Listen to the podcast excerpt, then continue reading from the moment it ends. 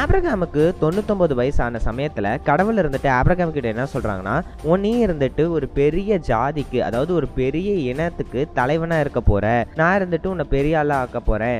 அதனால இனிமேல் உன் பேரை வந்துட்டு ஆப்ராம் அப்படின்னு வைக்க வேணாம். ஆப்ரகாம் அப்படின்னு சொல்லி மாத்திக்கலாம் அப்படின்னு சொல்லிட்டு கடவுள் சொல்றாரு. ஆப்ரகாம் அப்படின்ற வார்த்தைக்கு என்ன அர்த்தம்னா எல்லா தேசத்துக்கும் தலைவன் அப்படின்னு சொல்லி தான் ஆப்ரகாம் அப்படின்ற வார்த்தைக்கு அர்த்தம். அதுக்கப்புறமா கடவுள் இருந்துட்டு என்ன சொல்றாருன்னா இது மாதிரி நீங்கள் இருந்துட்டு இது மாதிரி இந்த தேசத்தையே அதிகமாக சுதந்திரிக்க போகிறதுக்காக அடையாளமாக நீங்கள் இருந்துட்டு என்ன பண்ணணும்னா உனக்கும் உன்னோட வேலைக்காரங்க உன்னை சுற்றி இருக்க எல்லா ஆண்களுமே இருந்துட்டு சர்க்கம் சைஸ் பண்ணும். அதாவது இந்த முஸ்லீம்லலாம் சுண்ணத்துன்னு சொல்லுவாங்கல்ல முன் தோலை மட்டும் மெயின் பார்ட்டோட முன் தோலை மட்டும் கட் பண்ணுவாங்கல்ல அந்த ப்ராசஸை வந்துட்டு எல்லாரையுமே கடவுள் இருந்துட்டு பண்ண சொல்கிறாரு அதே மாதிரி உன்னோட ஒய்ஃப்க்கு இருந்துட்டு சாராய் அப்படின்றது இனிமேல் பேர் கிடையாது. சாராக் அப்படின்றது தான் உன் ஒய்ஃபோட பேர் அப்படின்றதையும் ஆப்ரகாம் கிட்ட சொல்றாரு. அதுக்கப்புறமா இன்னும் ஒரு எக்ஸ்ட்ராவா என்ன சொல்றாருன்னா அவர்களுக்கு இருந்துட்டு ஒரு குழந்தை பிறக்க போது அவன் தான் உன்னோட பையனா வரப்போறான் அப்படின்ற மாதிரி சொல்றாரு. ஸோ ஆப்ரகாம் இருந்துட்டு சிரிப்பு வந்துருது. சொல்றாரு கடவுளே எனக்கு கிட்டத்தட்ட நூறு வயசு ஆயிடுச்சு. அதுக்கப்புறம் என்னோட ஒய்ஃபுக்கு பார்த்தீங்கன்னா தொண்ணூறு வயசு ஆயிடுச்சு. ஸோ எங்கள் ரெண்டு பேருக்கும் ஒரு குழந்தை பிறக்கிறதுலாம் வாய்ப்பு ரொம்ப கம்மி. அதனால நீங்கள் என்ன பண்ணுங்கள் இஸ்மையல் இருக்கான். அவனுக்கு இருந்துட்டு என்னோட ப்ராமிசஸ்லாம் கொடுத்துருங்களேன் அப்படின்ற மாதிரி கடவுள்கிட்ட சொல்கிறாரு கடவுள் இருந்துட்டு என்ன சொல்கிறான்னா இல்லை இல்லை இல்லை இல்லை. உனக்கு ஒரு குழந்தை பிறக்கும். அவனுக்கு பேர் ஐசக்னு நீ வைக்கணும். அவன் தான் உன்னோட சுதந்திரத்தை பெற்றுக்க போகிறான் அதே மாதிரி அவன் இருந்து தான் அவன்கிட்ட இருந்து தான் ஒரு பெரிய இனமும் உருவாக போகுது.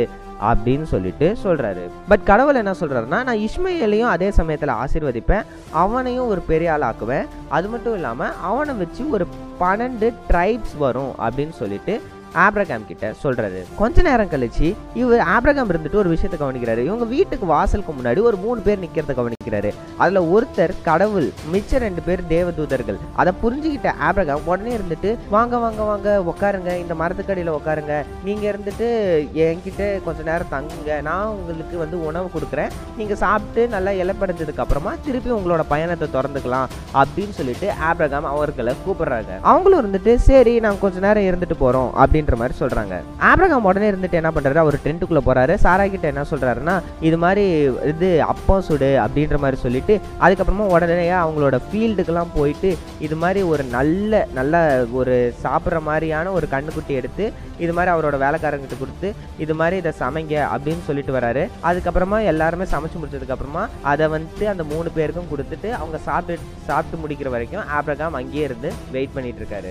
இவங்க இப்படி சாப்பிட்டுட்டு இருக்கும்போது கடவுள் இருந்துட்டு கேட்குற கேட்குறாரு ஆப்ரகாம் கிட்ட எங்க உன்னோட மனைவி சாரா அப்படின்ற மாதிரி கேட்க அவ ஆப்ரகாம் இருந்துட்டு என்ன சொல்றாருன்னா அவ டென்ட்டுக்குள்ள இருக்கா அப்படின்ற மாதிரி சொல்றாரு. ஸோ கடவுள் என்ன சொல்றாருன்னா இது மாதிரி நான் ஒரு வருஷம் கழிச்சு திருப்பி இங்க வருவேன். அப்படி வரும்போது சாராக்கு ஒரு குழந்தை பிறந்திருக்கும் அப்படின்னு சொல்றாரு. சாராலும் இதை வந்து இது மாதிரி உனக்கு குழந்தை பிறக்கும் அப்படின்றத பத்தி சொல்லிட்டு இருக்கிறத டென்த்துக்குள்ள இருந்து லிசன் பண்ணிட்டு தான் இருக்காங்க. கேட்ட உடனே இவங்களுக்கு பயங்கரமா சிரிப்பு வருது. எனக்கு தொண்ணூறு வயசு ஆயிடுச்சு. இதுக்கு மேல எனக்கு ஒரு குழந்தை பறக்க போதா அப்படின்ற மாதிரி சொல்லி சிரிக்கிறாங்க. உடனே வந்துட்டு கடவுள் இருந்துட்டு ஆப்ரகாம் கிட்ட கேட்கறாரு ஏன் தேவையில்லாம சாரா சிரிக்கிறா?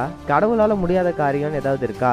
நான் கண்டிப்பா சொல்றேன் ஒரு வருஷம் கழிச்சு வருவேன் அந்த சமயத்துல சாராளுக்கு ஒரு குழந்தை பிறந்திருக்கும் அப்படின்னு சொல்றாரு. உடனே இருந்துட்டு சாரா இருந்துட்டு வெளில போயிட்டு கடவுளே நான் இது மாதிரி சிரிக்கல அப்படின்னு சொல்ல நீ சிரிச்ச அப்படின்னு சொல்ல அதுக்கப்புறமா சாரால இருந்துட்டு என்ன பண்றாங்க இது மாதிரி எனக்கு குழந்தை பிறக்க போகுது அப்படின்னு சொல்லிட்டு எக்ஸ்பெக்ட் பண்ண ஆரம்பிச்சிட்டாங்க.